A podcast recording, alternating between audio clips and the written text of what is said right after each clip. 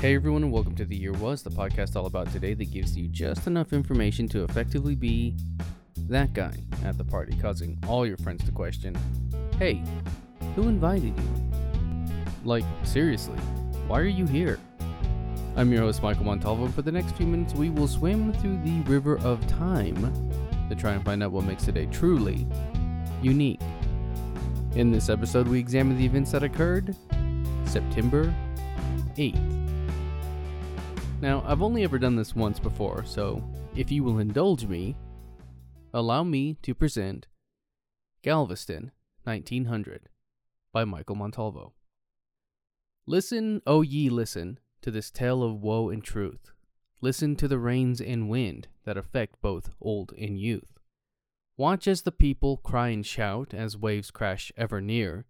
Watch as danger rushes forth in terror and in fear. Came on to land this storm of scale, of this I can assure. So sit back and hear the tale of nature's massacre. The year was 1900, the day September 8th. In Galveston, a hurricane came as if an angry wraith. Some time before, the city thought no storm would break its spine. It would be impossible, said one Isaac Cline. But as we know, the best laid plans often go to waste when nature has set her sights, expect to be misplaced. The storm drew slowly across the sea in August before its strike, but found itself gaining strength, becoming increasingly warlike. Cline shook his head once again, said, What need is a sea wall? The water is too shallow. No storm can be our downfall. And the storm continued on, increasing all its strength. By this point it was tropical, something held at arm's length. On the 6th, it saw the Gulf and it increased in rage. The storm was now a hurricane, set to take the center stage. On the morning of the 8th, Cline rode a cart down the beach, for he was in a panic, yelling, Get out of the storm's reach. But people still remembered the safety they had known, and few took up this warning, feeling it was overblown. The truth was, Cline was now informed from Washington that week that the storm had grown too strong and he began to freak. A high tide and a gust of wind had been enough to set him off, but the city flooded often, and the people laughed and scoffed. Then the bridges all fell down, beachgoers began to flee, houses on the coast destroyed, panic came from glee. Large buildings offered shelter best, but some postponed the trip. For them, they were attacked by debris, murder by craftsmanship.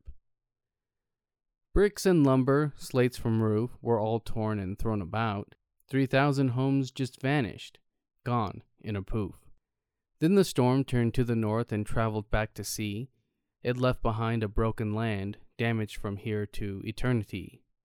With tallies made, the city gone, feeling so very empty, survivors began to look for kin, 8,000 lost family. Should we all abandon what remains? Should we abandon hope? No, despite the death, despite the loss, it does no good for us to mope. We must rebuild, came the call, and they made the city safer, for although they would face much more storms, they would not be in the same danger. And so ends our tale of Galveston, although there is much more to tell. This episode has rung too long, and so to you, I say farewell.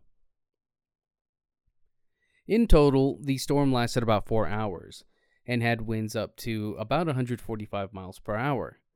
What's interesting and really kind of inspiring here is that despite the total destruction that the city faced, about a third of it was destroyed.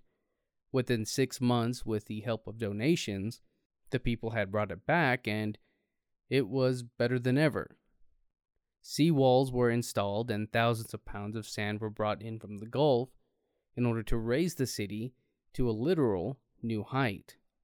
The highest point previously had only been about 8 feet, but with the new developments, it was raised to 17, which was more than enough to handle the 15 foot waves that the hurricane of 1900 had produced. The Galveston hurricane is often regarded as the worst natural disaster to ever affect the United States. 7,000 buildings and approximately 8,000 people lost their lives, including Isaac Cline's own wife, who was swept away along with dozens of others in the debris of their home, which had been acting as a shelter. If you will allow me to turn morbid for just a moment, people were literally torn apart by debris, and with so many lost, it proved too large a burden on really how to properly and safely dispose of the bodies. The quickest and easiest solution was, of course, cremation, but it wasn't the first choice. Hundreds of bodies were loaded onto barges, and then these ships were sent out for a burial at sea, only to see the bodies returned washed ashore. It was only after this that cremation became the inevitable solution.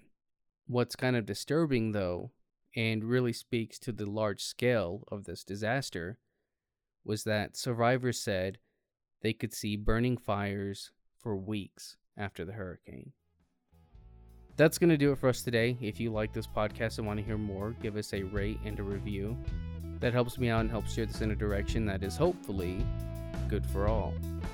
If you're watching this on YouTube, you can find the Year Was audio version on your podcast app of choice. You can find me on social media and at YouTube at the Apple Cider Club. And as always, I want to thank the Tim Kreitz Band for our musical theme. And thank you for listening.